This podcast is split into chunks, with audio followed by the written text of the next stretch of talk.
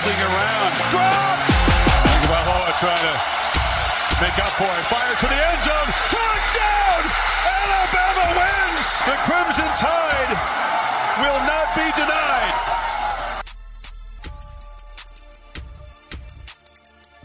Welcome into Second and 26, your dedicated Alabama podcast here on The Athletic. I'm your host, Aaron Suttles, Alabama beat writer for The Athletic. You can catch me on WJOX 94.5 Monday through Friday from 10 to 2.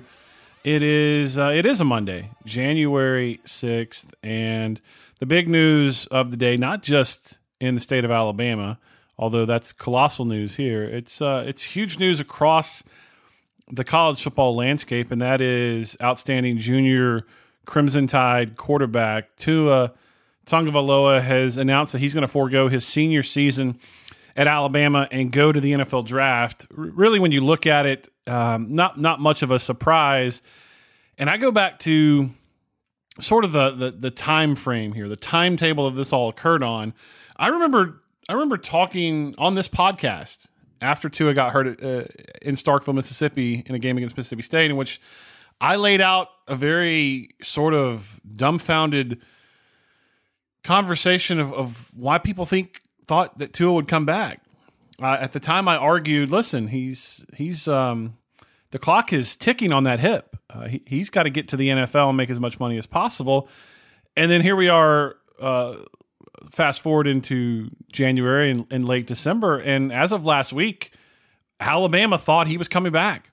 Had people within Alabama sort of strongly suggest to me that Tua is coming back. The Alabama football official Twitter account tweets out dominoes falling, which strongly strongly indicate that listen, Dylan Moses ain't the only guy coming back, and we all sort of got sucked into this belief um, and it was it, there was listen, it was belief for a reason.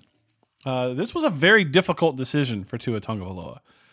It wasn't as cut and dry as everyone made it out to be. I wrote last week that that his faith would drive this decision, regardless of which way it went. If he was going to come back or if he was going to go pro, it was going to be based on his faith. That was a lot of the reasoning.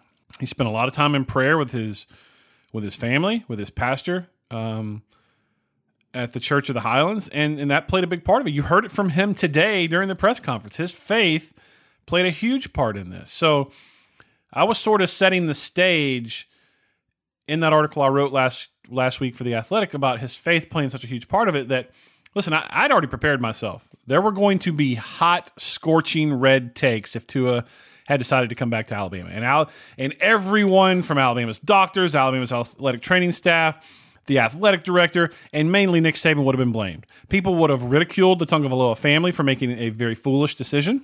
And I tried to lay out for everyone listen, they don't think like everyone else. Maybe, maybe they're not guided by uh, a monetary value system. They're very faith based. And so if they wanted their son to come back and Tua wanted to come back, there was reason for that, but it did not play out that way. And I think everyone is in agreement as we sit here today after the decision that it was the correct decision for Tua. That the as I mentioned, the clock is ticking on that on, on that hip. Um, you, you, we don't see a lot of hip injuries in professional sports, and so we don't we don't know all that much about him. Even Tua today, when was sort of when he was sort of questioned about, you know, listen, when do you expect to be able to play in 2020? He said, I don't know. Um, I can tell you this: Tua traveled to New York with um, some people from Alabama, with doctors that he had worked closely with, and he met with a doctor in New York who sort of evaluated his hip in terms of how NFL doctors would look at it. And it wasn't good. Not that it's bad. I'm just saying he, he was he's not ahead of schedule. When I say it wasn't good, I'm not saying it's anything that's going to prevent him from playing. I'm just talking about on, on let's say a, if you were grading it from one to five in terms of where he's at in his rehabilitation, one being the best, five being the worst, he's at a four. Okay, that's just where the rehab is. So, um, but Tua and his family came to the conclusion, probably correctly so, as I stated out before. People reach for quarterbacks. Quarterback is the position in all of sports. It's the most difficult to get right. It's the hardest to evaluate. You think you got it. You think you've got a dude and he blows up in your face. So because of that, because everyone's on this mad scramble for a quarterback, it's not out of the realm of possibility that one, two, three more teams will take a risk and roll the dice that they've they've got they can get their franchise quarterback at least in his first contract maybe on the cheap. Maybe you don't have to go one or two for him. Maybe you can get him later uh, in the first round, maybe the top half of the first round. You know, maybe fifteen. Maybe he goes six, seven, eight. Who knows? But you're not giving up a one. You're not picking a one or a two, so you're getting him relatively inexpensive. Hey, the second week of the playoffs is upon us. The bad news is that there's only a few more weeks left in the football season. But the good news is you can still get your fantasy fix with DraftKings the leader in one day fantasy football. And if you've never played before, there's even more to celebrate. You can play for a $1 million top prize this weekend. Draft your lineup and feel the sweat like never before. Every run, throw, and catch means more with a DraftKings lineup on the line. Plus, all new and existing users can get a deposit bonus up to $500. That's some extra cash to play with throughout the playoff. Download the DraftKings app now and use the code RUN, R U N, for a limited time both new and existing users can get a deposit bonus up to $500 on your next deposit. Remember, that's code RUN, and you can get a deposit bonus up to $500 only at DraftKings. There's a minimum, minimum of $5 po- deposit required. Deposits bonus requires a 20 times 25 time playthrough. Eligibility restrictions apply. See DraftKings.com for details. So there will be more one or more teams, I feel, that will that will take a chance on on Tua Tagovailoa uh, because he's viewed as a franchise quarterback. Because you view maybe you can get him on a little bit of a, a, a relative deal to what you would have had to give up before the injury.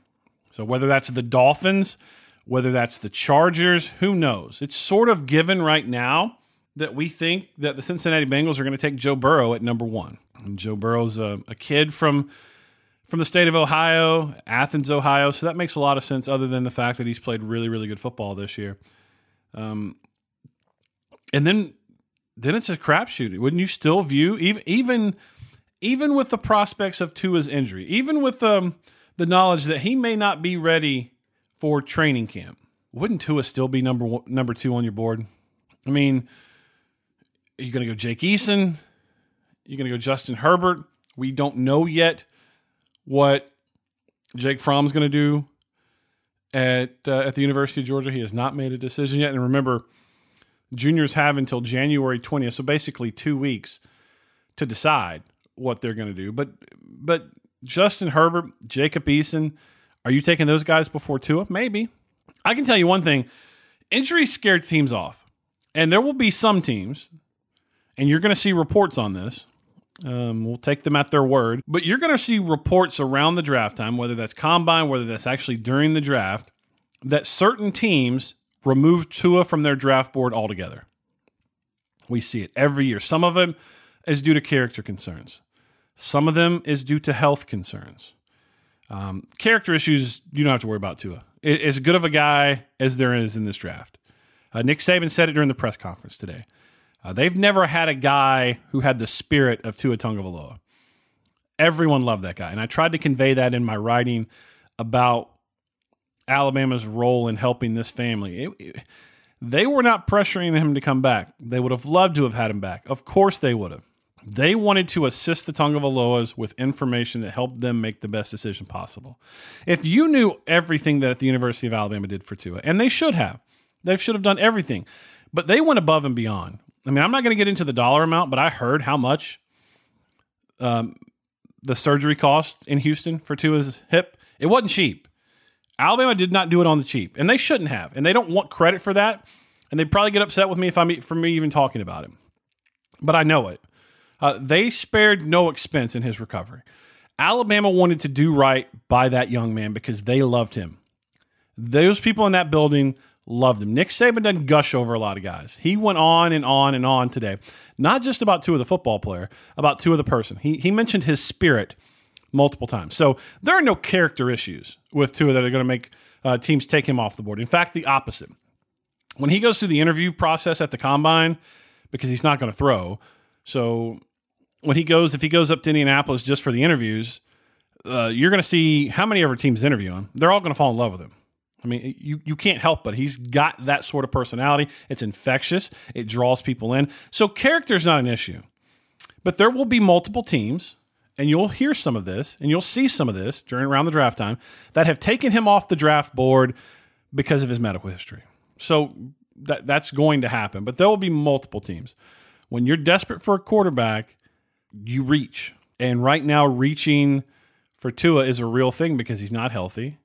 And we, even if he was healthy, we haven't seen him get through an entire season unscathed as he, as the starting quarterback. So there's all of that. There, it's impossible to really encapsulate what Tua meant those three years he was at Alabama.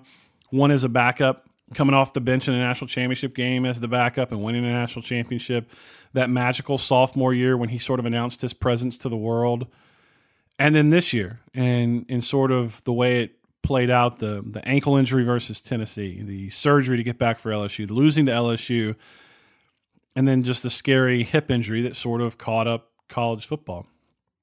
But he he believe this, he gave real consideration to coming back. It was not a game. He wasn't playing games. It was real consideration. It was a very difficult decision for Tua Tagovailoa. Um, but he, he meant a whole lot to that football program. But in some ways, you have to feel like you were robbed. We never got to see him, but in one. He played in one Iron Bowl. Think about that. The biggest rivalry in college football. He played in one of them. Didn't play at it. Uh, now, uh, he, he won that one that he started. He, he accounted for six touchdowns in 2018 uh, against Auburn, but only got to play in one of them. So, in, in a lot of ways, we feel like even though we got to see him a lot, we were robbed a little bit. But that's okay because he's going to get drafted somewhere, and we'll all get to follow uh, his career in the NFL. And, and even people that aren't fans of Alabama are sort of rooting for Tua. He just has that kind of spirit about him, and he's very, very easy to root for. But it's official. He's gone, and now it becomes Mac Jones, Bryce Young, Taulia Tagovailoa, and Paul Tyson. We'll follow that uh, throughout the spring, through the summer, and into fall camp. Hey, fans, the Athletic College Football is live in New Orleans for the College Football National Championship. Join us Saturday, January 11th at the House of Blues New Orleans for live episodes of The Audible with Bruce and Stu and The Andy Staples Show. Doors open at noon central and the show starts at 1. Both shows will feature interviews with special guests and Q&A sessions with some of the brightest minds in college football. I mean, they are some of the brightest minds in college football. Andy Staples in New Orleans. Can you imagine what food coma he's going to be in? He's going to give you all the best eats in New Orleans. In fact, I got one for you now Turkey and the Wolf. My buddy works there, one of the best restaurants in the country. Low key sandwich place. You'll love it.